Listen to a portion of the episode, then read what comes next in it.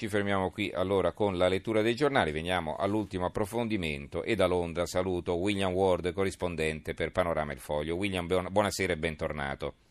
Ciao Stefano, ben trovato e buonasera a tutti coloro che ci seguono. Allora, un argomento più leggero questa sera per chiudere la settimana, siamo a Pasqua. Eh, più leggero da un certo punto di vista, ma dall'altro anche ci si pone qualche domanda. Eh, abbiamo letto eh, delle indiscrezioni che sono uscite dal Telegraph, secondo le quali il matrimonio dell'anno fra Meghan Markle e il principe Harry eh, costerà 36 milioni di euro, una cifra astronomica.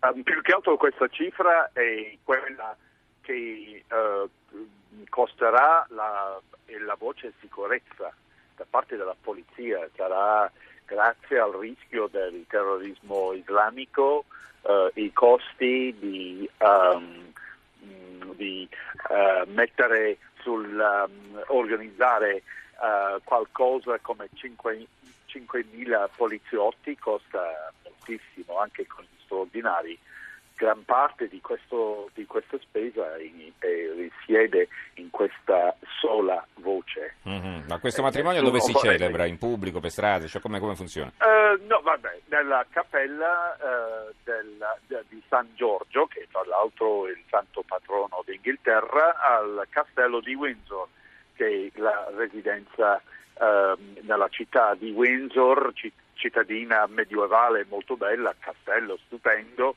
um, accanto praticamente all'aeroporto di Heathrow, che sarà l'aeroporto più conosciuto agli italiani che vengono da noi in visita.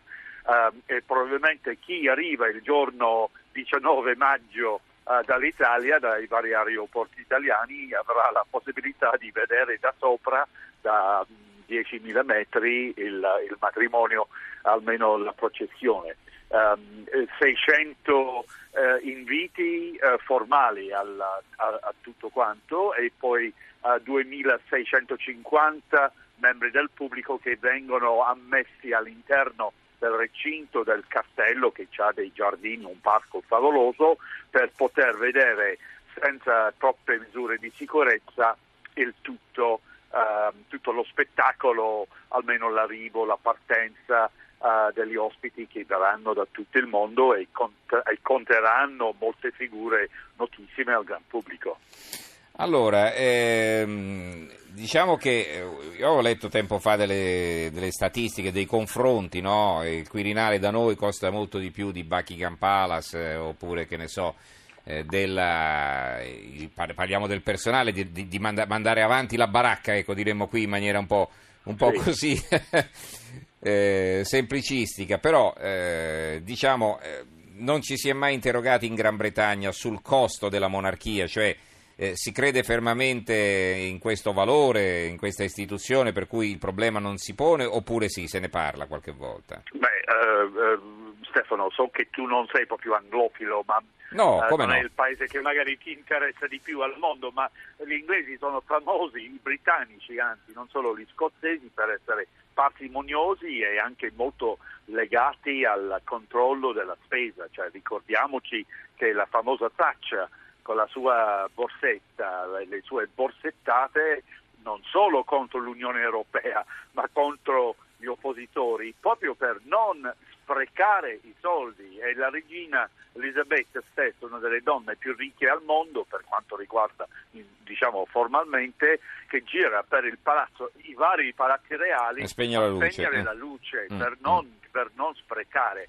Um, quindi è una domanda costante fatta sì in modo più polemico di quel 10-15% che vorrebbe una repubblica, um, ma anche dall'85% uh, dei cittadini britannici, non uso questa parola molto amata dagli italiani, sudditi, perché non esiste, cioè un, una, una, una, fake news, non, non esiste nel linguaggio formale inglese, i cittadini britannici che ovviamente non vorrebbero che i soldi vengano spesi inutilmente um, e, ogni, e, e, che ne so, se si scopre che per esempio un, in, uh, uh, nel Buckingham Palace uh, si sprecano o ci sono 200 impiegati che lavorano solo mezza giornata, per dire diventa scandalo e uh, uh, alla Camera dei Comuni si fanno le interrogazioni uh-huh. fortissime. Quindi cioè, è ovvio, cioè, i reali, ma anche i membri più minori della famiglia reali, reale, se non portano come dire, un, un valore aggiun- plus, un plus valore aggiuntivo sì. al, come dire, al, allo Stato nazionale attraverso le loro uh, attività di beneficenza, di filantropia, di essere costantemente presenti al, alle occasioni di Stato e anche quelli di, uh, del, del, del, reame della, del paese, allora vengono fortemente criticati. Per esempio il principe Andrea, il terzogenito della regina Elisabetta, che adesso ha 58 anni, credo, che uh, lo chiamano il principe del divertimento, il Prince of Fun, perché si ha l'impressione che lui si diverte un po' a fare il, il playboy piuttosto che prendere sul serio uh, tutte quelle mansioni che possono essere un po' noiose giorno dopo giorno di rappresentanza uh, di come dire, tagliare dei nastri o di interloquire con ordini cittadini o personaggi stranieri continuamente, cosa che fa la regina come se all'età di quasi 92 anni senza mai uh, dimostrare di esserne stanca.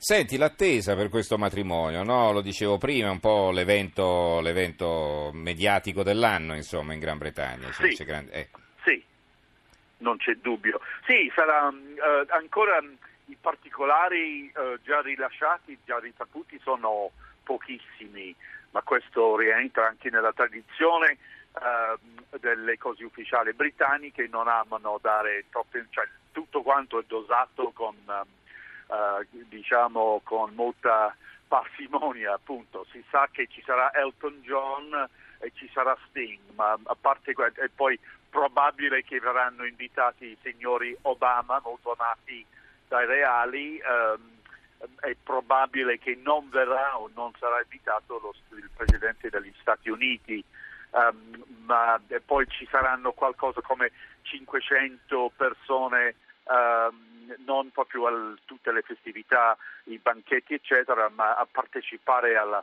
alla, alla la cosa più grande, la festa più grande dei, due, uh, dei 2600 persone, um, qualcosa come 500 ordinari cittadini, cioè gente uh, che ha fatto addirittura richiesta tipo lotteria nazionale. Mm-hmm.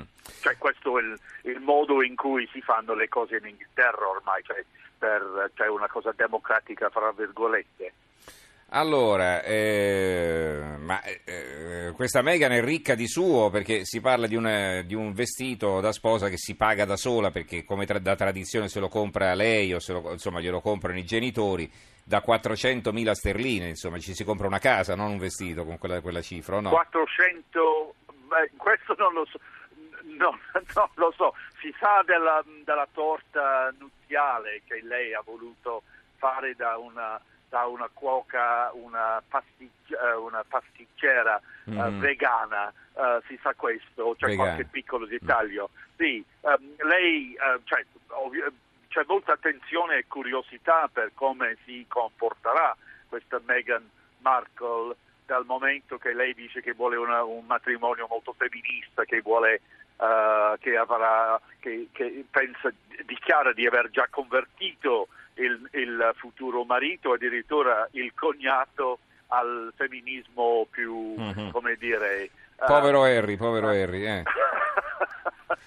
questo, questo, non mi Solidarietà preoccupa. maschile. Però la, eh. cosa, la cosa più seria invece è che a differenza di... Cioè, sono 40 anni che io Uh, ho la, il piacevole compito di spiegare o di raccontare la monarchia britannica agli italiani e mi fa piacere farlo anche se le domande spesso sono le stesse, um, ma il ruolo principale loro è non solo di rappresentare da una parte dire, il meglio della nazione, del buon comportamento, anche del, del non essere spreconi, ma anche di interpretare un po' come uno specchio gli umori e le tendenze, le passioni eh, um, de, della stessa popolazione britannica, quindi se vent'anni fa o trent'anni fa era impensabile che un principe della corona della famiglia reale si sposasse con una divorziata, mm-hmm. eh, oggigiorno non è più assolutamente un problema.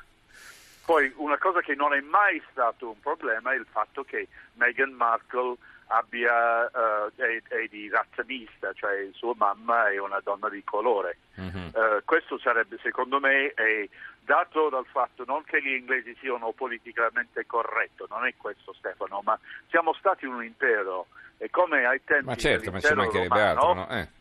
sì, sì, ai tempi dell'impero romano tu mi insegni da bravo storico della, attento storico della storia italiana e eh, latina romana che c'erano anche gli imperatori uh, di, dire, di, tonalità carnegione scura eh. Mm. esattamente cioè, quindi non, non, ci fa un baffo già la regina Vittoria nel, negli anni 70 dell'Ottocento aveva come segretario uh, personale quindi molto, importa- molto importante un indiano musulmano mm-hmm. Allora, eh... quindi insomma non, il fatto che lei sia uh, uh, di razza mista americana non, non, fa un baffo a nessuno.